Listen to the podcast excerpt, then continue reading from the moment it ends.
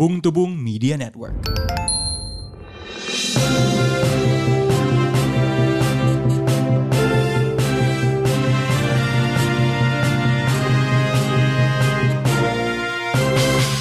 Selamat datang kembali ke podcast Bung Tubung, podcast berita mingguan yang dibawakan oleh dua Bung. Saya Bung Randan. Saya Bung Rin. Untuk berita yang pertama di Bung Tubung episode kali ini, ini agak dari 45 hari yang lalu, tetapi kasusnya itu sebenarnya dari 8-9 bulan yang lalu. Hmm? Eh, announcer terkenal Gofar Hilman eh, diduga melakukan kasus eh, pelecehan seksual, eh, Ya. lumayan di diujak-ujak, dan sekarang Ya. tiba-tiba setelah nggak kedengeran 9 bulan kemudian, tiba-tiba muncul sebuah video Hmm. klarifikasi mohon maaf dari sang korban bahwa itu semua tidak pernah terjadi. Ya. Yang ketika keluar menimbulkan banyak reaksi dari kalau saya sih ngebaginya yang ngap dan yang tidak ngap ya sebenarnya ya. Oh, oke oke oke. Tapi Seberapa ini- ngap Anda tuh bisa ditentukan dari situ ya? ya, jadi ternyata tuh kalau di Indonesia kalau mau melihat spektrum ya, bukan kiri makanan, bukan komunis kapitalis, tapi Iya. ngap dan tidak ngap gitu. Oke. Tentu eh, disclaimer eh, kami mendoakan yang terbaik buat korban. Mudah-mudahan ya nggak kenapa-napa gitu. Em, cuman menarik aja melihat reaksi orang terhadap kasus ini. Bagi saya, bagi anda yang paling mengganjal apa? Em, saya akan bereaksi setelah tahu pendapat anda. Yang paling mengganjal, Mhm. Pangko UIT. Hmm. Kan Gofar selalu ngaku dia anak ini kan, apa namanya? Keras. Pang Iya. waktu muda. Tapi yang terakhirnya UIT juga. Gimana nih? ya kalau pakai undang ada ada sih reaksi yang bilang kok tumben ya Gofar tidak ngegas gitu Hmm. eh, menggunakan undang-undang dan gini ya tanpa menggeneralisasi kasusnya kan setiap kali ada yang menggunakan undang-undang ITE itu biasanya yang sifatnya agak vertikal ya nggak terlalu Hmm. horizontal ya Iya, betul. yang biasa-biasa aja dengan orang yang lebih public figure Iya, yang lebih punya inilah eh, dalam kutip lebih punya power ya. Iya, so I don't know. Ya, to your point, it doesn't sound a bit punk. Tapi yang lebih mengganjal saya adalah pendapat beberapa ngap ya. Kan ngap itu kalau berargumentasi karena nalarnya agak timpang, itu biasanya menggunakan analogi kan. Ya. Yang, eh, ya di saat ada apel, ya menggunakan semangka atau delima atau alpukat Iya. sebenarnya. Iya, dan ini kelihatannya yang digunakan salah satunya adalah kurma, Bung. Iya. Ada kurma, ada ada film-film loh, ada Gone Girl tiba-tiba dikeluarkan. Gone Iya. Girl itu rasanya kasus di dalam bukunya sangat unik dan halu ya. Jadi kalau Anda berargumentasi dengan apa pun, khususnya kasus pelecehan seksual dan teks Nah. yang Anda gunakan adalah Gone Girl, saya menduga otak Anda gone. Oke, Iya. naratornya saja tidak bisa dipercaya di dalam Iya. buku itu, ya. Iya, an- an- an- Anda tuh eh, tidak bisa tidak bisa lebih ngap lagi. Dan ada, tapi Iya. ternyata Bung ya, saya Iya. kira Gone Girl sudah mentok. Ada Iya. akun yang komparasinya lebih lucu lagi, Bung. Iya, sebut Bung Ran. Gofar disamakan nasibnya dengan Nabi Yusuf. Itu sudah bombastis, Bung, luar biasa. Saya Tiada tahu tiada tanding tanpa banding. tanpa saya tahu ya ada ketidakadilan terhadap minoritas, terhadap let's say ya Ahok ya. Iya. Karena kalau Ahok bilang nyamain Gofar sama Nabi Yusuf, dia udah kena penistaan agama times 10. men. Wah, gila gila gila Saya- gila. Tidak ada itu. Kenapa ini? Saya tidak apakah Nabi apakah dia berdiri berdiri hard rock famine? Tidak pernah.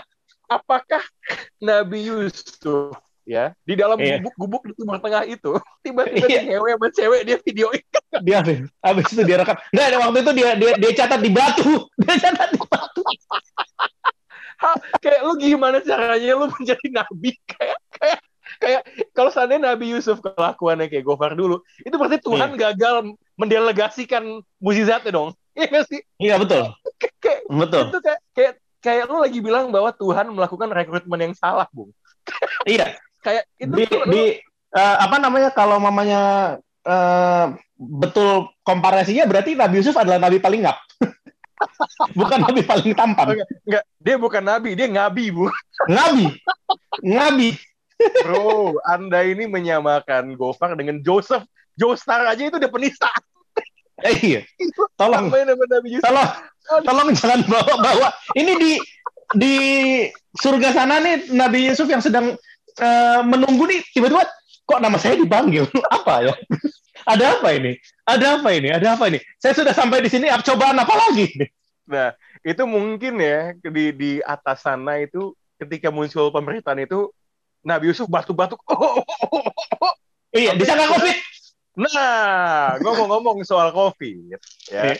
Ini Bradley Fruher Iya, mengeluarkan sebuah statement yang lucu ya, Bung ya. Coba dibaca, Bung.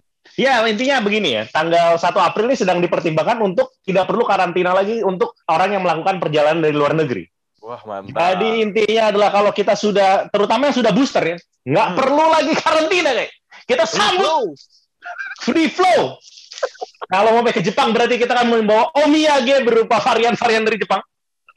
Dan mungkin kita akan ke sana membawa varian-varian dari Indonesia. Saling bertukar. Mantap. Ini adalah nampaknya di Illuminati yang tentunya eh, Sir Bradley ini tergabung juga. Iya. Illuminati di bumi ini. Jadi dia ini pasti dia kan kayak udahlah kita herd immunity satu dunia aja lah gitu. Langsung dibebaskan. Seperti yang kita tahu kan sudah banyak yang haus-haus untuk Ya. bepergian kan ke luar negeri. Betul, Bali betul. tidak cukup karena orang Bali beberapa benci orang Jakarta jadi orang Jakarta harus Iya. Turki tidak cukup. Turki. Turki tidak cukup. Turki tidak cukup. Anang Asanti apa itu Turki tidak perlu tidak perlu itu kita ke ikon-ikon bungkus harimi itu negara-negara ikon bungkus harimi tidak perlu. Kita butuh ke Jepang. Tapi kalau Jepang buka, tentu saya berangkat. Tidak Ya. pakai babi bu. Iya, iya, Tidak iya. pakai saya sambut. Saya sambut Kita- itu.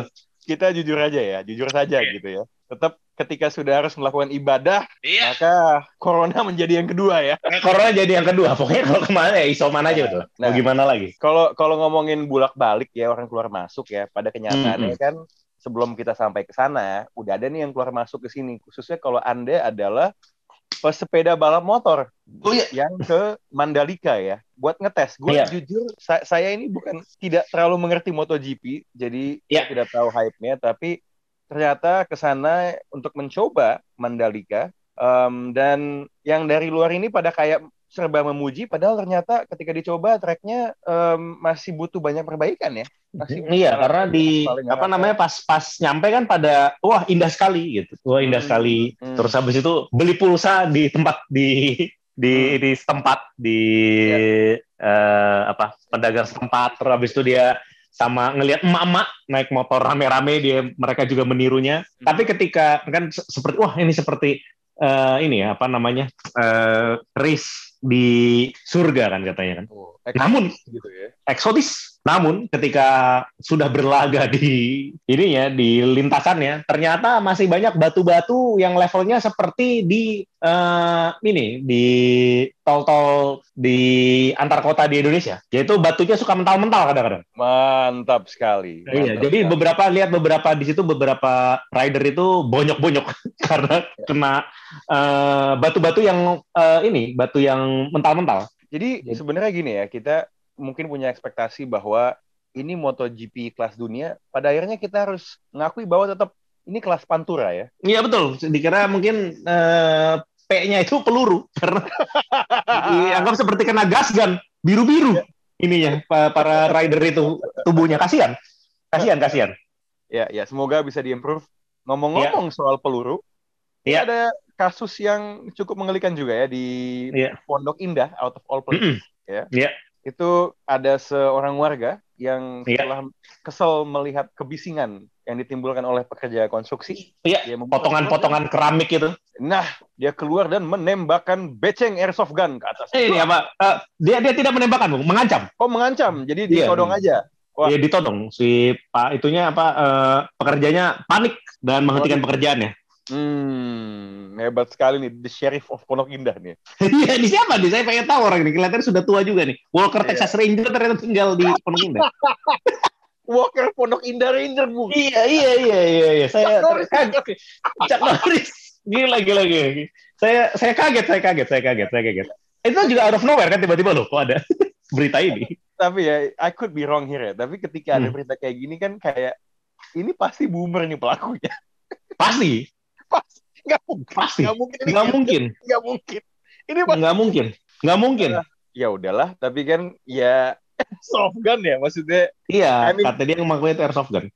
Ya eh, ngakunya airsoft gun. eh, berarti sebenarnya di dalamnya ada ada pelurunya nggak sebenarnya?